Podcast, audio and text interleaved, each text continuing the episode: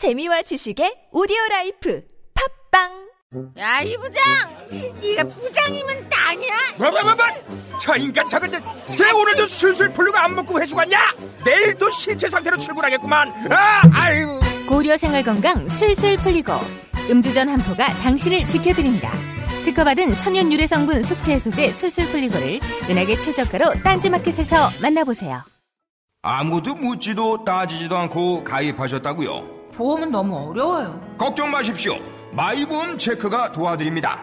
1800-7917 마이보험 체크로 지금 전화주세요. 1800-7917. 이미 가입한 보험이나 신규 보험도 가장 좋은 조건을 체크해서 찾아드립니다. 인터넷 한글 주소 my보험.com 또는 카카오톡에서 아이디 검색 마이보험을 친구 추가하여 상담하실 수 있습니다. 혈관 건강, 나이가 좌우한다? 문제는 구석구석 쌓여가는 나쁜 콜레스테롤 LDL. 그래서 혈관을 청소하는 좋은 콜레스테롤 HDL이 필요합니다. HDL은 올리고 LDL은 내리고 높은 혈중 콜레스테롤 수치 개선에 도움을 주는 레이델 폴리코사놀 10. 이 광고는 건강기능식품 광고입니다.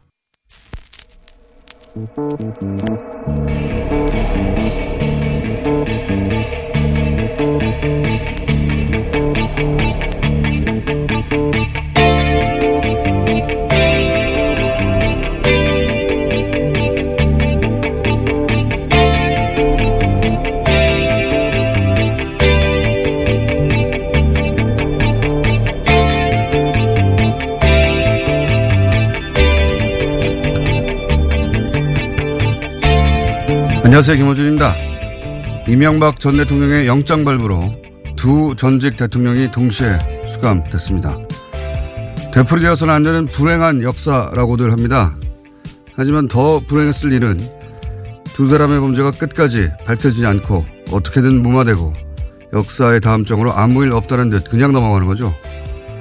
헌법소의 의무가 있는 대통령이 헌법소는커녕 뇌물을 받고 횡령을 하고 잡범들 수준으로 불법을 자행하고도 제대로 단죄받지 않고 그대로 묻혔다면 그거야말로 불행한 역사가 되는 겁니다.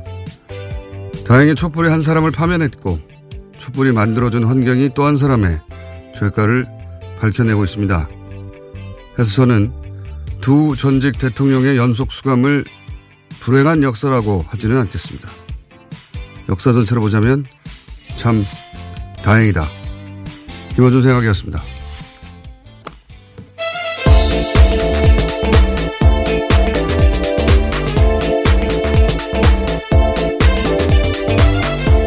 시사인의 김은지입니다. 네. 오늘 컨디션 어떠십니까? 네, 월요일인데요. 미세먼지가 많아서 안 좋네요. 미세먼지 없을 때도 월요일은 컨디션이 안 좋았던 걸로 기억합니다. 네. 자, 첫 번째 뉴스는요. 네, 검찰이 오늘 오후 2시에 서울 동부구치소를 찾아서요, 이명박 전 대통령을 조사합니다. 이 전 대통령 쪽은 변호인단을 통해서 같은 것을 묻는다면 조사에 응하지 않겠다라고 밝힌 바가 있는데요. 이명박 전 대통령은 구속된 첫날 변호인단 만났습니다. 앞서서 아들 이시영 씨 등이 찾았었는데요. 면회는 불발된 바가 있습니다. 이시영 씨는 다스 비자금 의혹과 관련해서 가능성이 있기 때문에 최대한 수사가 끝날 때까지는 면회가 되지 않는다라는 것이 법무부가 밝힌 바인데요. 이명박 전 대통령의 수임 번호는 716번이라고 합니다. 보통 이제 이런 큰 일에 가족이 연루됐어도 가족은 보통은 이제 불구속 기소하거나 하는 경우가 많은데 이명박 전 대통령의 케이스는 거의 모든 일에 가족들을 동원했어요. 예. 좀 특이한 케이스입니다. 예. 사위나 온 가족이 뇌물 배달이나 이런 데 총동원된다는 게 굉장히 특이한 케이스거든요. 가족들은 불법을 저지를 때 보통 다칠까봐 동원하지 않는 경우가 많은데, 이명박 전 대통령은 모든 가족이 거의 동원됐다. 예. 본인의 선택이 그랬는데 어떡합니까? 예. 가족들이 다들 관련이 있어요. 그래서 가족 이야기가 앞으로도 계속 많이 나올 것 같고. 그리고 검찰이 이제 재산 추징을 위해서 액션이 나왔었죠 지금. 예. 네. 이번 수사에서는 이명박 전 대통령의 차명 재산이 조금씩 실체를 드러내고 있습니다.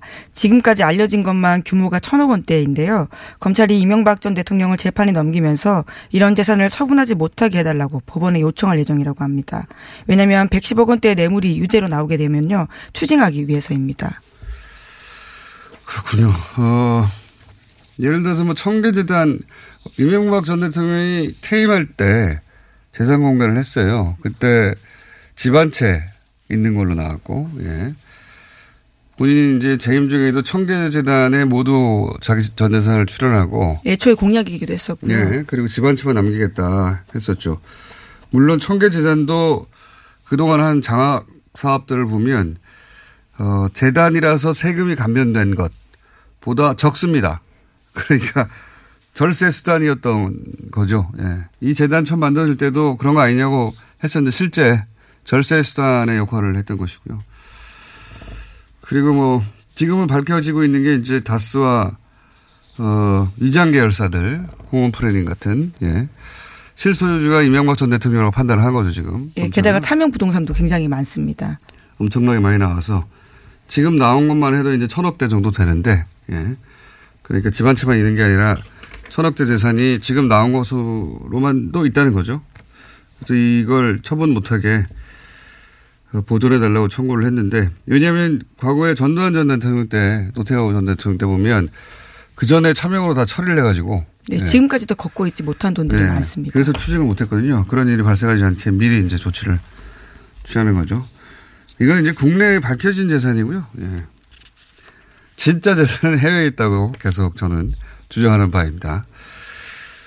관련해서 MBC 그가 또 모두 예. 다 알던 뉴스인데 그 실체를 여실히 드러낸 예, 보도가 히트 작품이 있어요 어제 그죠? 네 어젯밤 스트레이트에서 방송된 내용인데요. 이명박 정부의 자원외교 관련된 소식입니다. 2009년 당시 한국 석유공사가 인수했던 캐나다 하베스트사의 전체 유전에서 나오는 원유가 물이 98%였다라고 하는데요.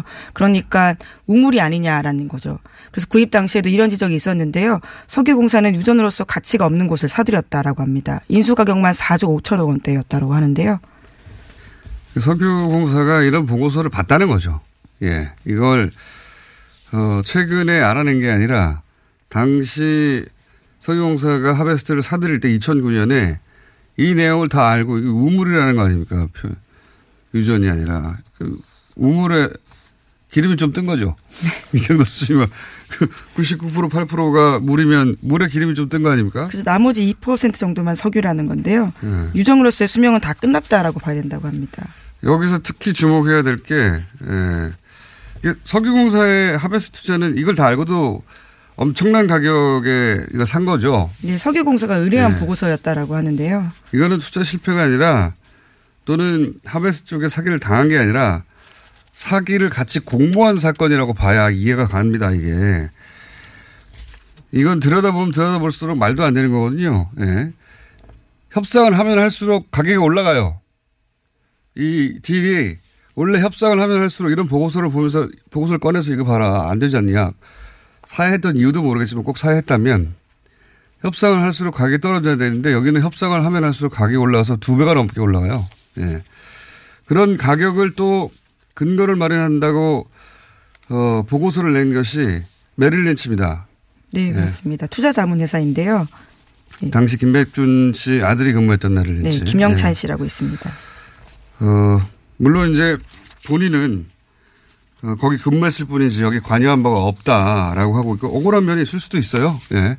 있을 수도 있는데 근데 김영찬 씨가 근무했던 동안 메릴린치는 계속 이런 거래에 등장을 합니다. 예. 공사의 거래에. 적어도 이런 거래에 계속 등장하는 한 의혹이 대상이 되는 건 어쩔 수가 없고 당시 또 아버지가 대통령의 오른팔이었기 때문에 예. 그리고 이 과정에서 메릴린치는 보고서만으로 수익이 200억 대 이상을 올리고 만약에 딜을 성사시킨 브로커 역할을 했다면 1,000억 대 이상 예. 1,000억 대 이상의 수익을 올렸겠죠. 예.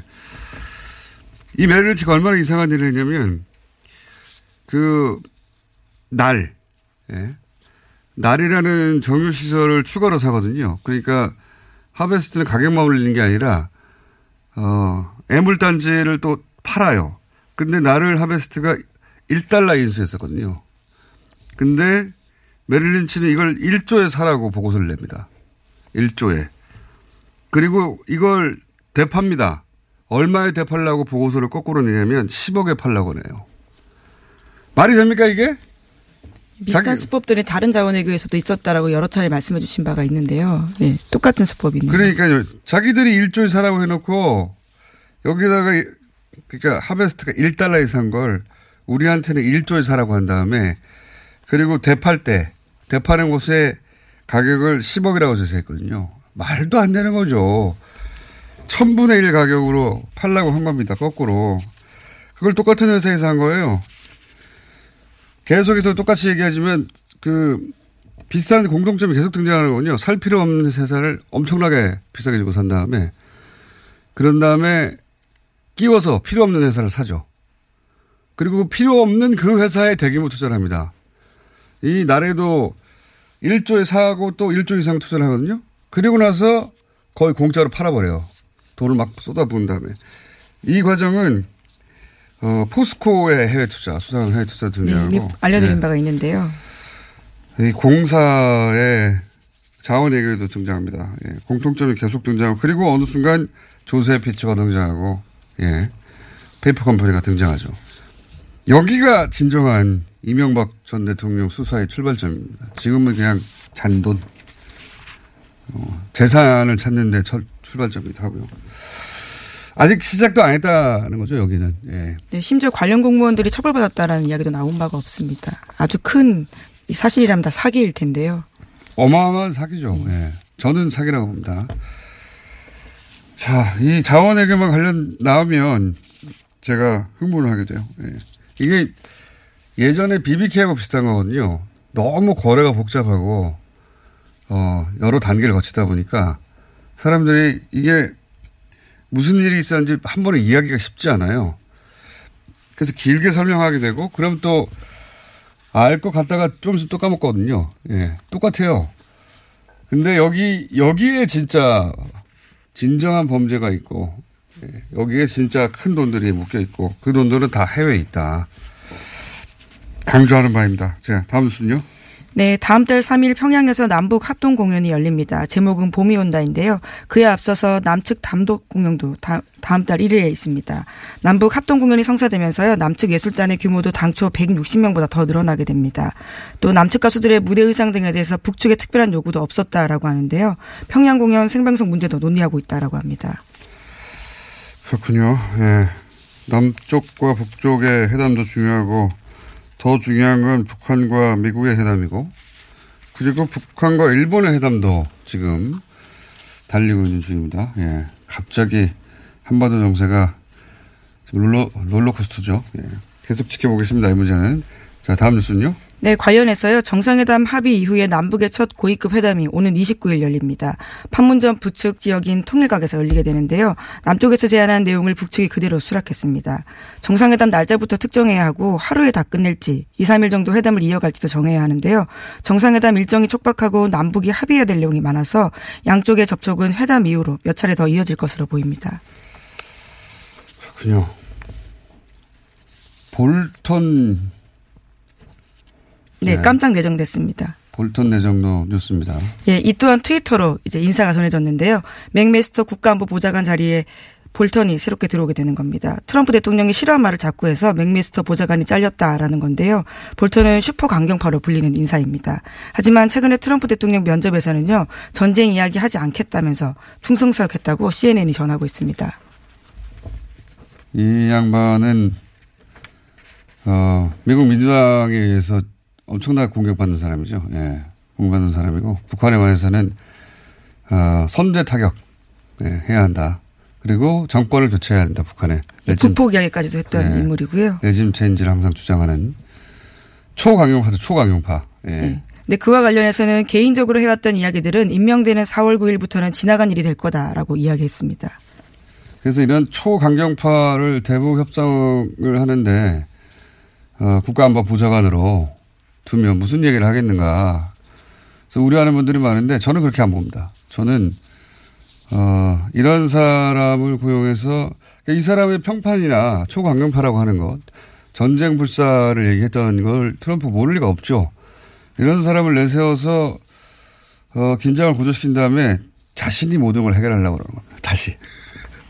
또다시 광을 팔려고 하는. 네. 저로서는 그래서 이거 잘 됐다 싶습니다. 네. 하겠다는 거죠. 마지막에 자기가. 저는 그렇게 얘기했습니다. 자, 저희가 미니가 하나 준비돼가지고 하나 정도 더 짚고 끝내야 되겠네요. 예. 네, 자유한국당과 울산경찰의 공방이 또다시 불붙었습니다. 이른바 미친 개 발언을 두고 있는데요. 황운하, 예. 요거는 저희가 네. 오늘 미니가 준비되어 있습니다. 미니가 아니라 인터뷰가 준비되어 있고요. 경찰 쪽에. 지금 그러니까 울산시장, 김기현 울산시장을 관련된 경찰 수사에 대해서 예, 자유한국당과 울산경찰 사이에 공방이 있는 겁니다. 야당 탄압이라는 거죠, 한마디로. 예. 알겠습니다. 예, 그럼 하나만 더 전해드리면요. 네. 이명박 전 대통령에 대한 검찰의 구속영장 청구서에 이명박 전 대통령 다스 비자금으로 기자를 접대했다라는 내용들이 나와서요. 파문이 일고 있습니다. 이와 관련해서는 미디어오늘이요. 관련된 출금 전표를 확보해서 보도했습니다. 미디어오늘 이렇게 또 출금 전표를 또 어떻게 어디서? 그러네요. 예, 사진으로 아예 전표가 있네요. 예, 게다가 이 전표에 아주 선명한 글씨로 썼네요. 네, 매체와 이름 그리고 직책까지도 모두 쓰여 있습니다. 주로 조중동을 관리했군요. 소위 말해서 보수 매체들. 그리고 네, 하지만 해당 기자들은 모두 기억나지 않는다라는 취지 이야기들을 하고 있는데요. 심지어 연수를 가기 전에 돈을 줬다라는 내용도 있습니다. 실명으로 다 적어놨네요. 날짜와 액수. 이건 뭐 본인은 생각 안 나도 기록이 이야기하고 있으니까. 예, 관련해서는 미디어 오늘 기사 한번 확인해 보시기 바랍니다. 굉장히 자세히 나와 있습니다. 오늘 여기까지 하겠습니다. 시사인의 김은지였습니다. 감사합니다.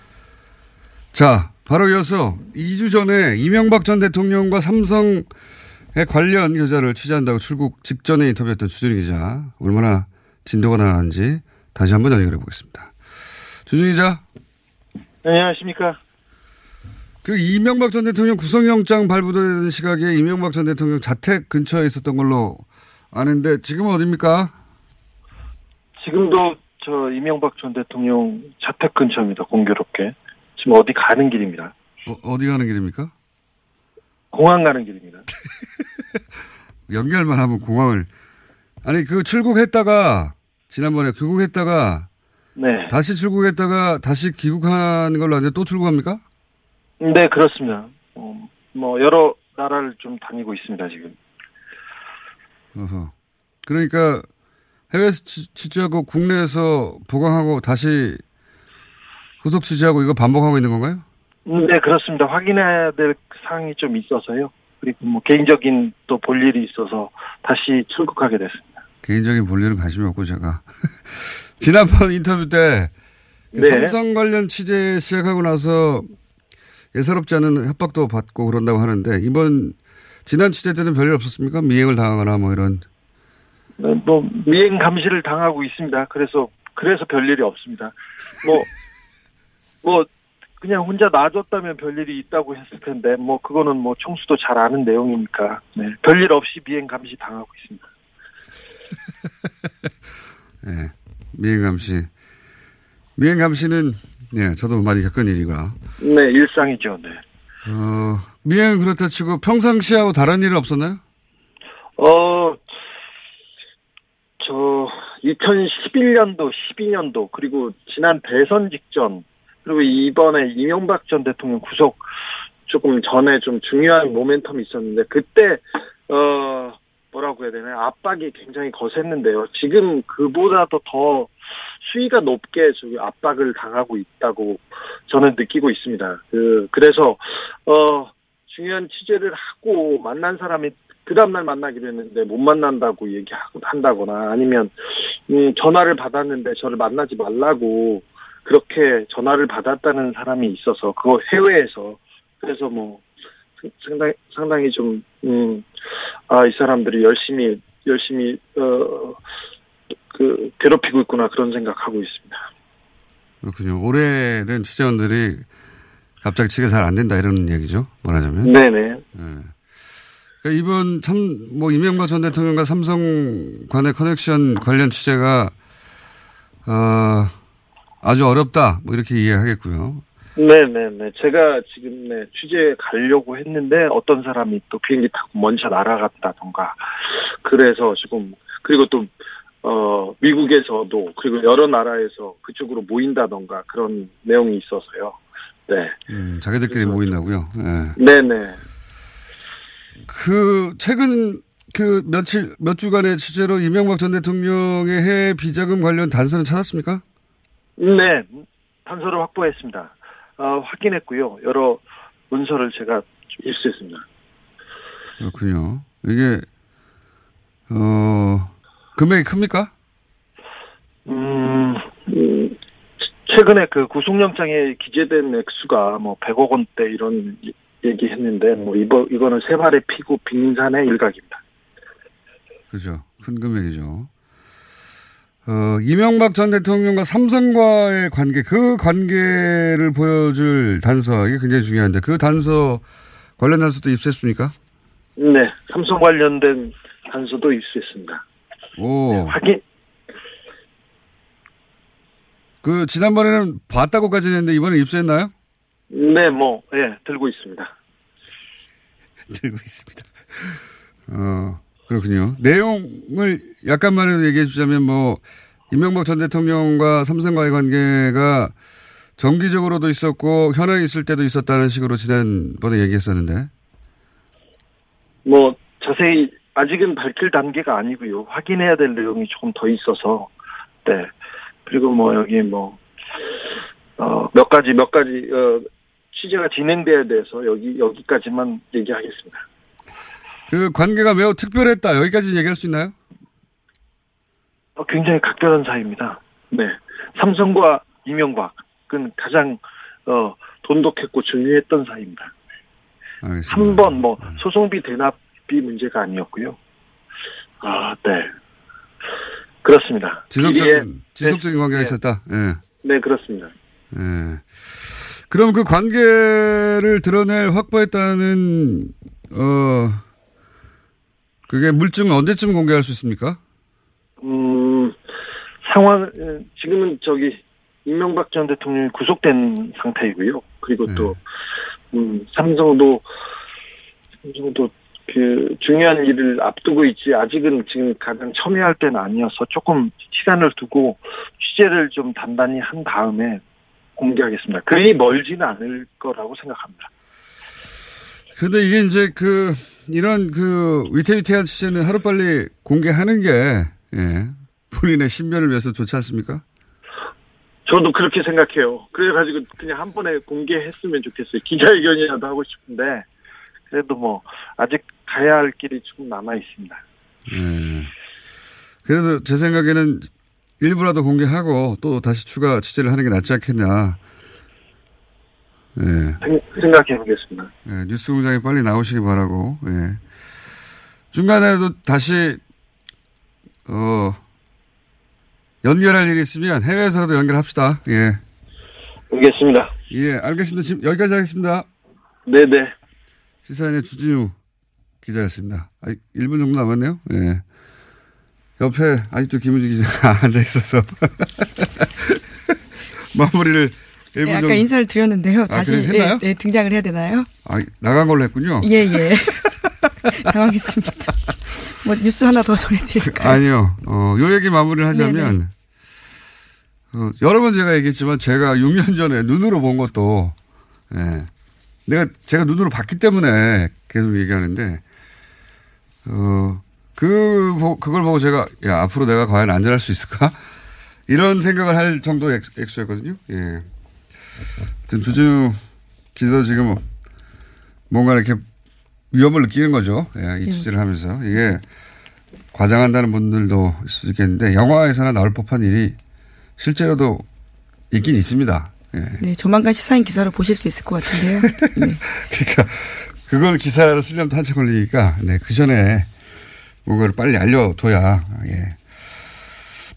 여하간 뭔가 위협을 느끼는 것이고 그런 현장을 느껴본 사람으로서 저도 빨리 취재를 끝내고 예, 빨리 뉴스공장에서 일부러 털었으면 좋겠네요. 예.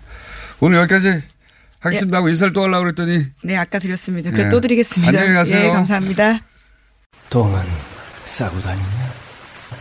미치도록 싸고 싶다. 빅똥이 추억. 구렁이 똥. 이뻤다. 하루에 2번씩은 꼭 간 것 같아요. 속이 굉장히 편해진 것 같아요. 휴지에도 하나도 안 깔끔하게 끝나더라고요. 그만 넣고 싶은데도 이제 계속 나오더라고요. 눈 뜨니까 바로 화장실 가고 싶더라고요. 양은 정말 많았어요. 감당이 안 되더라고요. 너무 많아가지고. 검색창에 미궁 대장사랑. 골반 잡자 바로 잡자 바디로직. 허리 통증 바로 잡자 바디로직. 몸매 교정 바로 잡자 바디로직. 자세가 좋아지는 골반 교정 타이즈 바디로직. 검색창에 골반 교정 바디로직. 삐딱한 남성 골반 허리에도 역시 바디로직입니다. 바디로직의 효과를 못 느끼셨다면 100% 환불해드립니다. 자세한 환불 조건은 홈페이지를 참조하세요. 이거 차량용 핸드폰 거치대야? 응, 조인트라고 투힘에서 새로 나왔는데 얼마나 편한지 몰라. 동생은 인터넷 강의 볼 때 태블릿 거치대로 쓰고 우리 엄마는 요리할 때 레시피 보는 용도로 쓰기도 해. 조인트라고? 응, 우리 아빠는 골프 스윙 연습할 때도 셀카 거치대로 쓰시던걸? 그러면 나도 헬스할 때 셀카 거치대로 쓸 수 있겠네. 원, 투, 쓰리 할 때 투, 힘 세다 할 때 힘, 투, 힘. 네이버에 투 힘을 검색해보세요. 선이 꼬인 적이 있어요? No, 무선인데요. 배터리가 빨리 닳지 않나요? No, 만땅이에요. 통화음질은 어떤가요? B, 크게 잘 들려요. No, B. 전화 통화할 때, 팟캐스트 들을 때 어떻게 하세요? 블루투스 이어폰, 노빅을 사용하세요. 두 손은 자유롭게, 무선의 자유로움, No, B. 이제 핸드폰 찾지 말고 귀를 만지세요. 운동할 때, 운전 중에 팟캐스트에. 이어폰은 노빅. 네이버에서 노빅을 검색하세요.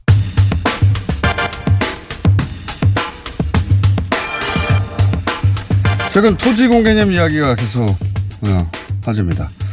저도 몇 번 다뤘는데요. 근현대사적 관점에서의 토지 공개념 한번 짚어보겠습니다. 박연미 경제평론가 처음으로 네, 뉴스공장에 나오셨습니다.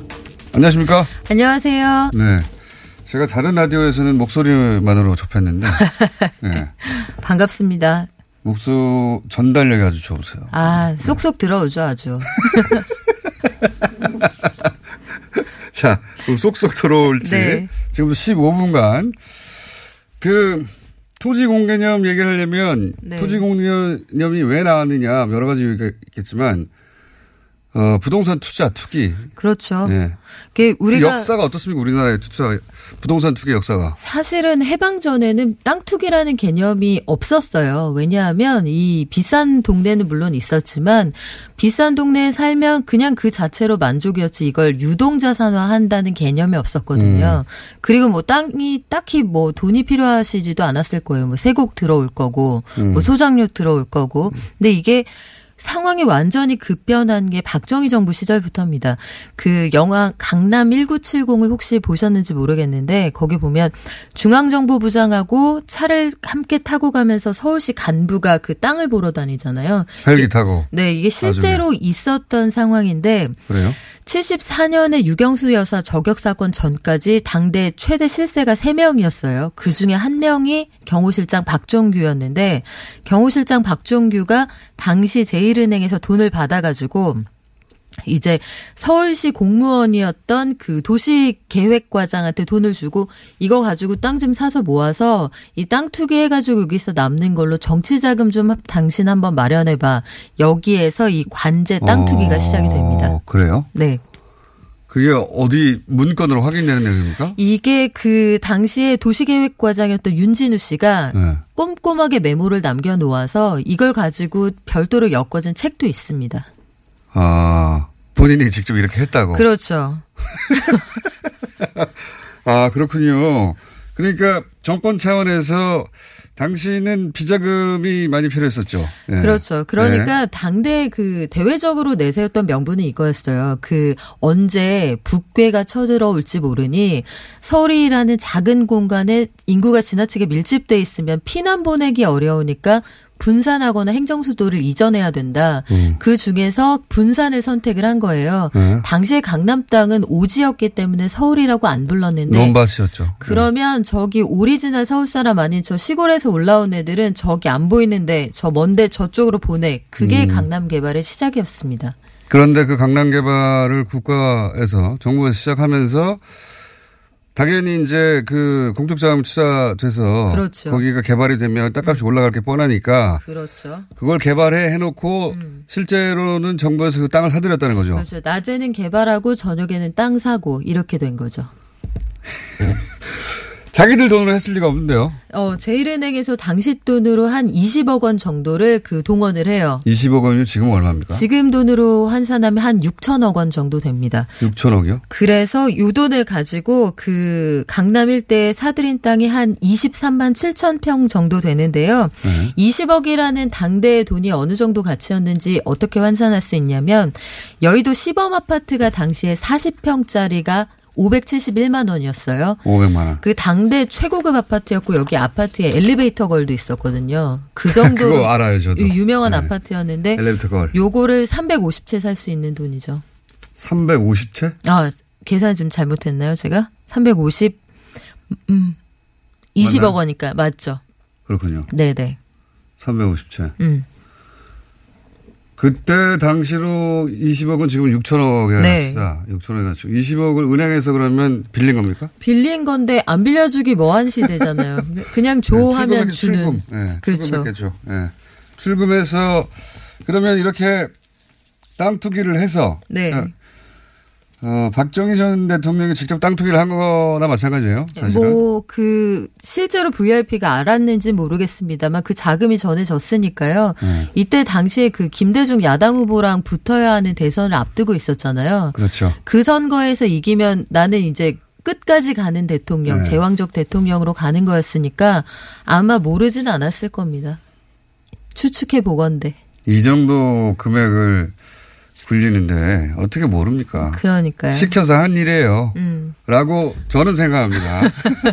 일단 떠넘기지 않고 제가 그냥 떠안을게요. 그러세요. 저는 네. 저는 그렇게 생각합니다. 저는 아직 애가 어려서 일을 오래 해야 합니다. 네. 저는 그렇게 생각하고요.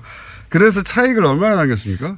그래서 차익이 지금 딱 1년 뒤에 그 원금 20억에 플러스 20억 그리고 각종 떡고물이 다 떨어집니다. 그러니까 1년 만에? 1년 만에 2배 이상 올랐다는 얘기예요. 땅이.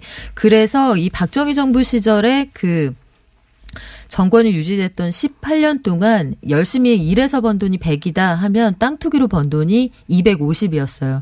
2.5배 많았다는 얘기죠. 63년부터 79년 사이에 구체적으로 학동 땅값은 1,333배. 압구정. 1,000배요? 1,333배, 압구정은 875배, 신사동 땅값은 1,000배가 올라갑니다. 그 사이에 강북에 있는 신당동하고 후암동 땅값이 25배 올라가거든요. 25배. 네. 그러니까 워낙 강남 땅이 오지였기 때문에 뭐 그냥 주서가 이런 시장이었으니까 기저효과가 있었다고 쳐도 1,300배가 올라간다는 건 뭐 정상적인 시장 상황은 아닌 거죠. 매우 비정상이죠. 이건. 아프리카 오지 같은 데서 있는 거죠. 아프리카 오지에. 저기 저희 선산도 지금 평당 한 100원 하는 것 같아요. 아프리카 오지를 갑자기 서양에 들어가서 그렇죠. 거기 개발해가지고 거기 빌딩 짓고 그럴 때 그럴 때 일어날까 말까 한 일인 거죠 이게. 네. 예. 그런 일이 이제 서울에서 일어났다는 거죠. 1,000배 넘게요? 네. 엄청나게 돈을 벌었겠군요. 거기서. 그럼요. 그러면 이쯤 되면은 이제 전국에서 다 올라오잖아요, 땅꾼들이. 전국에서 이제 논 팔고 소 팔고 다 돈 들고 와서 올라오는데 그래서 이걸 말죽거리의 기적이라고 부릅니다. 말죽거리라고 하면 기적.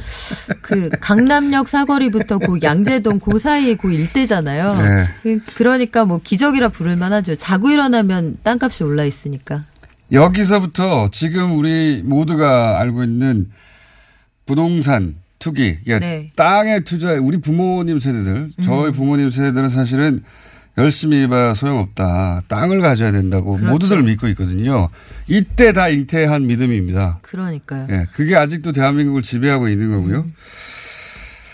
그렇게 시작됐다. 예. 그리고 나서 대기업들도 이때 사실 우리 이명박 전 대통령이 이때 배웠거든요. 많은 수법들. 큰 교훈을 얻으셨죠. 이때. 그러니까 역시 네. 땅에 투자해야 되는구나. 그러니까요. 그래서 차명으로 검찰 그 수사 결과에 따르면 차명으로 보유한 땅도 엄청 많잖아요. 그러니까요. 그렇게 해서 대기업들도 이때 많은 혜택을 받죠. 대기업의 혜택이 어느 정도였냐면 땅이 모자라잖아요. 그러니까 땅은 모자라는데 그 뭔가 짓고 싶고 그래서 땅이 아니었던 데를 아예 땅으로 만드는 기적이 일어나요. 이게 무슨 사업이냐면 공유수면 매립이라는 사업입니다. 그러니까 공유수면이라는 게 바다나 하천, 강 이런 거잖아요. 거기를 모래로 메워서 땅으로 만들고 이걸 택지로 개발한 다음에 아파트를 짓는 거죠. 여기에 선봉장으로 나섰던 회사가 바로 현대건설입니다. 아하. 그래서 지금 잘 알려져 있는 압구정 현대아파트가 이런 매립지 위에 들어선 아파트예요. 그러니까 한강면에 모래를 매립해가지고 그렇죠. 예, 거기다 아파트를 짓고 그렇죠. 그런 일들이 땅이 부족하니까 땅이 부족하니까 돈은 벌어야 되겠고 그렇죠. 또 이게 정권 차원에서도 적극 장려를 했던 게 택지는 부족하고 한강 일대를 개발을 좀 그럴싸하게 해야 했으니 정부가 돈이 없단 말이에요. 그러면 너희들이 그 사업권을 줄 테니까 메워서 그 도로하고 기부 체납을 반드시 해야 되는 그 공유 면적 있잖아요. 그거 빼고는 다 너희들이 가져가. 이렇게 해서 메워진 또 다른 땅이 반포지구예요. 4대강이 여기서 탄생했네요. 여기서 이제 큰 교훈을 얻고 응용 발전. 그러네요. 네. 4대강의 그 강변에 땅들 팔아가지고 거기에 건물들 짓고 그래서 네. 돈을 벌 것이다. 네. 그런 계획이 있거든요. 뭐 수변 사업이라고 했었죠. 네, 그렇죠. 네. 여기서 나왔네요, 여기서. 그러니까 다 아버지가 있어요. 찾아보면. 찾아보면 다 아버지가 있어요. 시간 괜찮으시면 앞으로 좀 자주 나와주세요.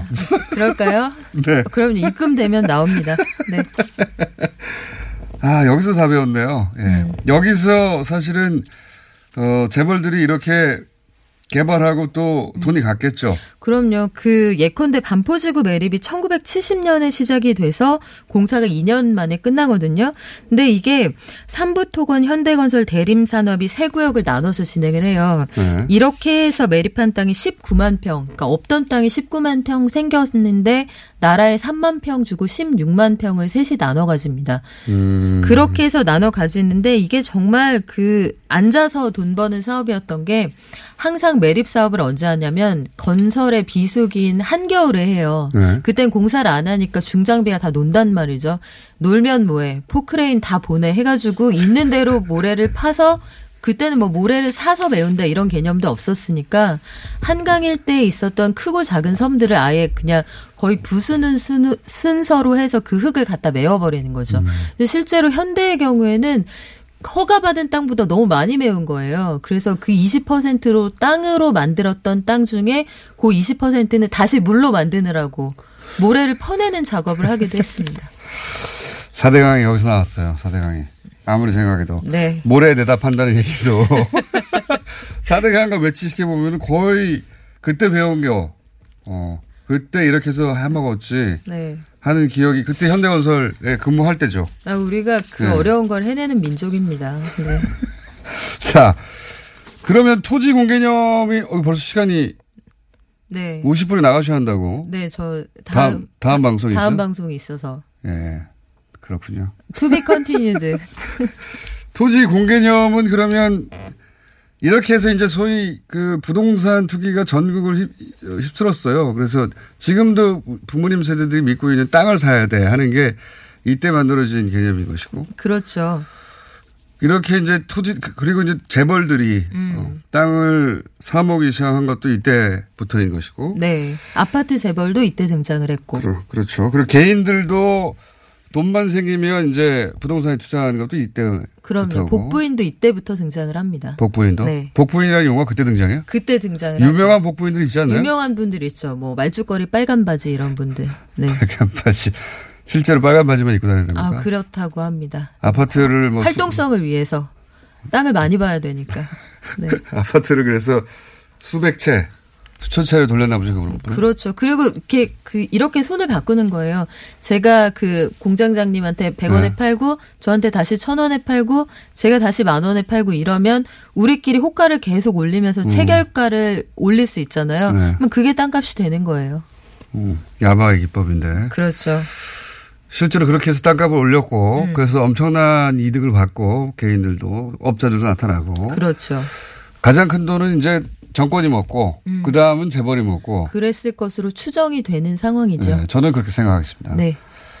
이렇게 부작용이 엄청나지자 이제 토지 공개념이 등장하기 시작한 거군요. 네. 토지 공개념이 사실 개념 자체는 박정희 정부 시절에도 있었는데. 네, 그린벨트도 토지 공개념이죠. 네. 요걸 가지고 뭐 액션을 요렇게 취했다 할 만한 것은 없고 사실 근현대사에서는 노태우 정부 시절. 네. 이때의 토지 공개념 3법이라고 불리는 토지 초과 이득세, 개발이익 환수제, 그 내용은 소유상한제. 이어서 가겠는데 네. 오늘 저희 1분밖에 안 남아서 네. 오늘 짚어볼 것은 왜 노태우 정부 시절에 뭐랄까 지금 기준으로 봐도 굉장히 파격적이고 그렇죠. 예. 지금 기준으로 보자면 이제 통과될 수도 없는 법이에요. 근데 이걸 과감하게 내놨단 말이죠. 왜 이런 시대적 배경이 뭡니까? 원성이 너무 자자했으니까요. 올림픽 앞두고 이때부터 우리가 고기 먹던 시절이에요. 그러니까 돼지갈비집이 보급되던 게 이때 시절인데 땅값이 너무 올라버린 거죠. 88년 전국 땅값 상승률이 70년 이후에 가장 많이 오른 27%였고요. 89년에 올림픽 끝나고 나서 또다시 32% 급등을 합니다. 그러니까 그 빈부격차, 도시 빈민들의 불만 이런 것들이 하늘을 찌르는 상황이었고 뭔가 보여줘야 했던 시절이었던 거예요. 사실 지금 보면 자본주의 시장경제의 원칙과 맞지 않고 결국은 위헌으로 다 역사 속으로 사라졌습니다만 예컨대 당시에는 한 가구당 택지는 200평을 초과할 수 없어. 뭐 이런 식의 규정까지 있었으니까. 과감하죠. 네. 그래서 법안이 통과되지는 않았는데 한마디로 말해서 땅만 가지고 있으면 땅이 있는 사람과 없는 사람 사이의 소득 격차가 엄청났군요. 그때. 그러니까요. 그냥 네. 일어나면 부자가 돼 있는 거예요. 자고 일어나면. 전혀 아무런 노력도 하지 않았는데. 그러니까요. 예. 그래서 예, 군사정권이라고 부를만 하죠. 군사정권 시절에도 불구하고 지금보다도 훨씬 혁신적인 토지공개념 3법을 제정하게 됩니다. 네.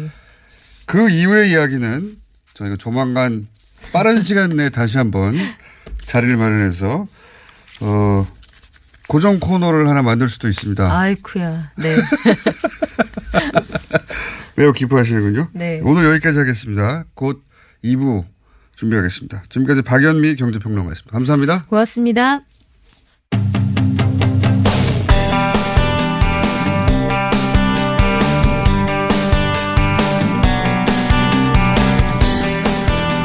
자, 짧게 하나 짚고 넘어갈 내용이 있습니다.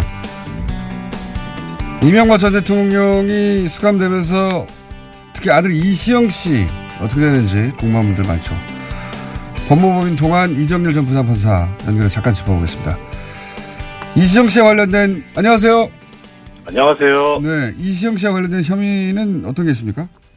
지금 알려진 거는 이병모 청계재단 사무국장이 기소가 됐는데 여기에 이시영 씨가 배임 혐의의 공범으로 지금 나와 있습니다. 배임이요? 예, 배임이요. 근데 내용을 보면 이제 뭐 아시다시피 이시영 씨가 다온이라는 회사 대주주거든요. 예. 네, 아까도 언급해 주셨는데 그 다스의 자회사 중에 홍은프레닝이라는 회사가 있습니다. 그래서 이 회사 자산이 한 40억 정도 되는데 이걸 몽땅 다 다운에다가 무담보 저리로 지원을 합니다. 그렇죠. 예. 예, 그래서 이제 그 과정에서 이제 이시영 씨의 지시가 있었다라고 하는 그 참고인 진술이 있었고요. 그래서 이제 배임이 됐는데 이것만 이제 놓고 보면은 현재로서는 이게 특정 경제범죄 가중처벌 등에 관한 법률 위반이 되고 법에 정해진 형량은 3년 이상 유기징역형입니다. 3년 이상입니까? 예, 최대 30년까지. 네. 오, 생각보다 크네요. 예, 액수가 커서 5억이 넘어가면 예, 그렇습니다. 5억이 넘어가면 그렇고요. 근데 지금 40억이라고 말씀드렸는데 이제 이게 액수가 더 밝혀져 가지고 50억이 넘게 되면 무기징역까지 가능해집니다. 아, 생각보다 중요한 중대범죄군요, 지금. 예. 예, 그렇습니다. 이게 뭐 가족이라서 뭐 이런 얘기가 나오긴 하는데 그 사안 자체는 그렇게 간단한 문제는 아니고요. 또 하나 있는 게 이제 그 이시영 씨가 도곡동 땅 매각 대금 중에서 10억 원을 가져갔다는 얘기도 있고, 그 다음에 그 큰아버지시죠. 이상은 다스 회장의 배당금도 가져갔다라고 하는 그런 이야기가 그렇죠. 나오고 있습니다. 예. 그것까지는 뭐 이명박 전 대통령 구속영장에는 적시가 안 돼 있었지만 그런 예. 얘기는 보도되고 있는 와중입니다. 현재. 예, 그렇습니다. 그래서 검찰이 지난달에 그 비공개로 이시영 씨를 불러서 조사를 했다고 하거든요. 그런 것도 다 축구를 했던 것으로 나오고 있습니다. 네, 액수가 커서 지금 네. 40억, 뭐 50억 얘기 나오고 도곡동 땅 10억 얘기 나오고 또 배당금 가져갔다. 네. 이렇게 되면 액수가 50억이 아니라 뭐 70억, 80억 이렇게도 될 수 있는데요. 그렇죠. 이 정도의 지금 예. 예, 말씀하십시오. 그리고 지금 공장장님께서도 처음에 지적해 주셨지만은 뭐 4대강이든 4대강 비리에 관해서 아직 이명박 전 대통령 수사가 전혀 안 돼 있기 때문에 이 과정에서도 뭐가 나올지 모르거든요. 지금 홍은프레닝에서 40억 간 것은 40억, 그러니까 그 홍은프레닝이 보유하고 있던 현금 전체가 이시영 씨를 네. 위해서 이제 넘어갔는데 그래서 네. 홍은프레닝 같은 경우는 실소유주가 이명박 전 대통령을 본 거 아니겠습니까, 검찰이? 현재. 네, 그렇죠. 예. 그 지시가 없었다면 이렇게 이루어지지 않았을 것이다. 그렇죠. 회사가 전 재산을 남을 위해서 준다면 그건 그 회사의 주인이 그 돈을 받은 사람이다. 그렇죠. 이렇게 본 거죠. 초인돈이 삼짓돈이죠. 네. 이렇게 본 거죠. 그게 뭐 상식적인 네. 이야기인데 이것만 가지고 3년 이상이 나올 수 있다는 거죠, 지금. 이게 만약에 혐의가 그렇죠. 입증이 되면. 그리고 네. 나머지도 하면. 그러면 사법처리 대상이긴 하네요, 분명히. 그렇죠. 지금 말씀하신 대로 이것만 갖고도 이게 가벼운 사안이 아니라서 뭐 피의자 전환 해가지고 사법처리 대상이 될 만한 사안입니다. 뭐 이론의 여지는 없고요. 다만 이제 문제는 이게 지금 혼자 한 게 아니고 공범이라서 이 공범으로 관여하는데 어디까지 관여했느냐가 사실 관건인데요. 문제는 이명박 전 대통령이, 그러니까 아버지가 지시를 하는데 그냥 단지 수동적으로 따라서 움직였다라고 하면은 또 좀 얘기가 다른데, 근데 지금 나오고 있는 얘기는 2000년대 중반부터 이 다스 관계사들이 그 이시영 씨한테 이제 승계 작업을 하면서 돈을 몰아줬다라는 얘기가 나오고 있거든요. 그래서 이러면은 이제 지금 2000년대 이후부터 그 전까지는 다스가 이명박 전 대통령의 실소유주였다면 그 이후는 이시영 씨가 아니냐 지금 이런 얘기가 있어서 그리고 이제 그 당시에는 이제 이명박 전 대통령한테 뭐 이런 입값 몰아주고 이런 것까지 일일이 보고할 그런 사안이 아니지 않느냐. 그러니까 이시영 씨한테만 보고하면 되는 거 아니냐 해서 아마 이 이후의 실소유주는 이시영 씨가 아닌가 이렇게 보고 있는 것 같아요. 뭐 이렇게 되면은 이제 단순 공범이 아니라 중요 임무 종사자가 되기 때문에 처벌을 피하기는 좀 어렵지 않을까 싶습니다. 그러니까 뭐 처음에는 아버지의 지시를 받았거나 그랬겠지만 네. 점점 근무 연한도 늘어나고 그리고 자신의 네. 지위도 올라가고 하면서 본인이 직접 결정하고 판단해서 하는 일 혹은 아버지와 함께 결정했거나 네. 한 일들이 많은 것으로 보이고 그렇게 되면 더더욱이 중재가 된다 이런 말씀이시네요. 예, 그렇죠. 지금 다스의 평사원으로 되셨잖아요. 다시 평사원이 갑자기 됐죠. 그렇죠. 왜 그랬나 모르겠어요. 그거 눈에 뻔히 보이는 일인데. 자, 네. 또 한 가지. 오늘부터 TBS TV 진행을 하시지 않습니까? 제가 요 얘기를 하려고 시간을 좀 맡겼습니다. 아유, 감사합니다. 예, 오늘 저녁 9시 반부터 11시까지 첫 방송이 나갑니다.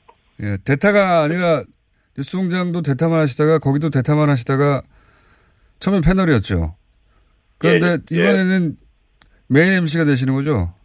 예, 처음 대타 말고 이제 공식적으로 고정으로는 처음인 것 같습니다. 모든 방송을 통틀어서 메인을 하시는 건 처음이죠, 고정으로?